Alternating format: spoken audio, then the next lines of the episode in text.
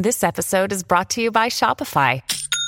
Forget the frustration of picking commerce platforms when you switch your business to Shopify, the global commerce platform that supercharges your selling wherever you sell. With Shopify, you'll harness the same intuitive features, trusted apps, and powerful analytics used by the world's leading brands. Sign up today for your $1 per month trial period at shopify.com slash tech, all lowercase. That's shopify.com slash tech. Look, Bumble knows you're exhausted by dating. All the must not take yourself too seriously and 6-1 since that matters. And what do I even say other than hey? well, that's why they're introducing an all new Bumble with exciting features to make compatibility easier, starting the chat better, and dating safer. They've changed, so you don't have to. Download the new Bumble now. This is Optimal Relationships Daily, episode 502. Is the Digital Age the Downfall of Intimacy? by Laura Dabney of lauradabney.com. Howdy, and welcome back to my show where I narrate some of the best relationship blogs available online. I'm your host, Joss Marie, and I'm here every Monday through Friday.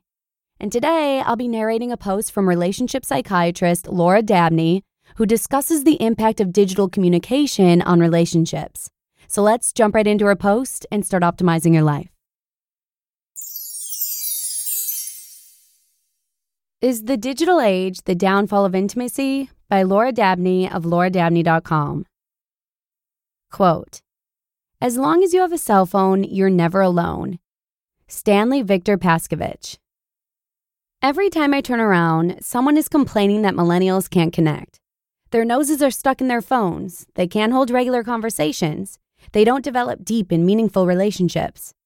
Digital technology is getting the blame, but I think something else is the real culprit the age old inevitability of change.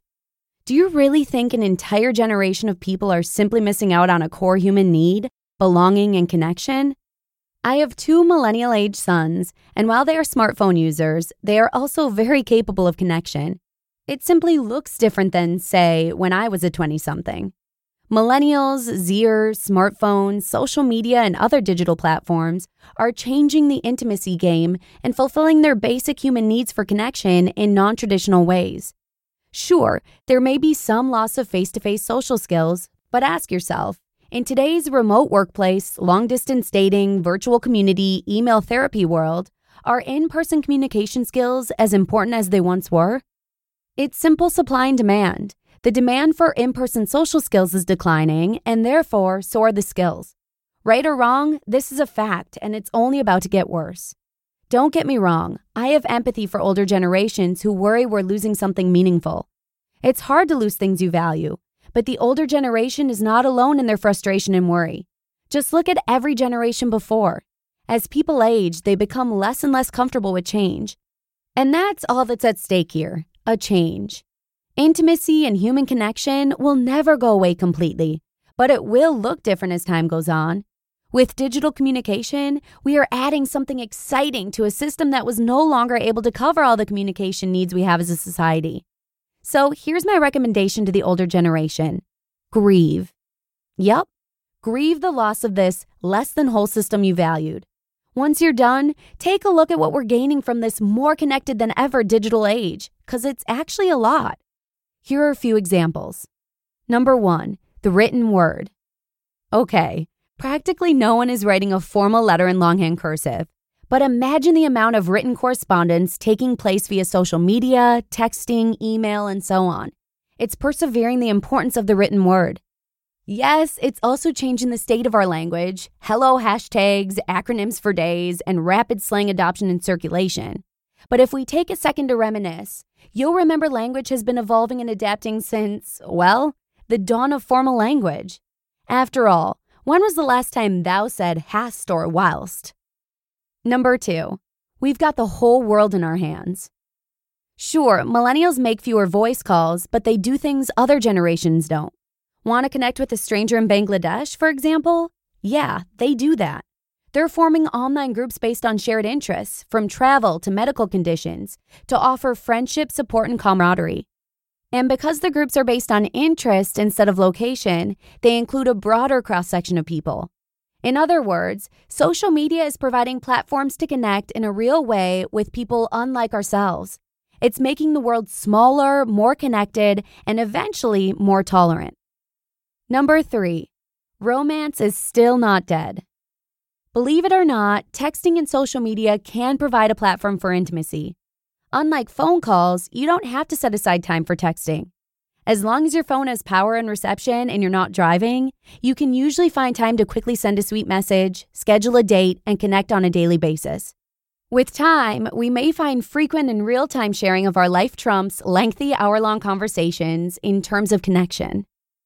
Number four, clearing the airwaves. Texting and email also provide a solid platform for addressing conflict. Writing down your feelings is not always a great substitution for face to face or voice to voice conflict resolution, since people often misinterpret tone.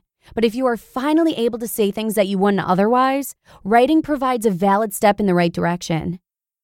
And number five, your inbox is the new therapy couch. We've also seen an influx of new digital therapy and coaching platforms. In fact, I've put my money where my mouth is and launched a new email coaching service. I was initially reluctant to do email coaching, thinking it could never be as effective as in person therapy or coaching. After using email for over three years now, however, I've been pleasantly surprised to find it extremely effective in helping clients cope with their emotional and relationship problems. Will email coaching take the place of in person therapy? No, but it's a wonderful additional arrow in our quiver. Being able to get the help you need anytime and anywhere is the future of mental health services, and we're super excited to provide our clients with this in the moment support. These are just a few ways intimacy is thriving in the digital technology age. There are many more.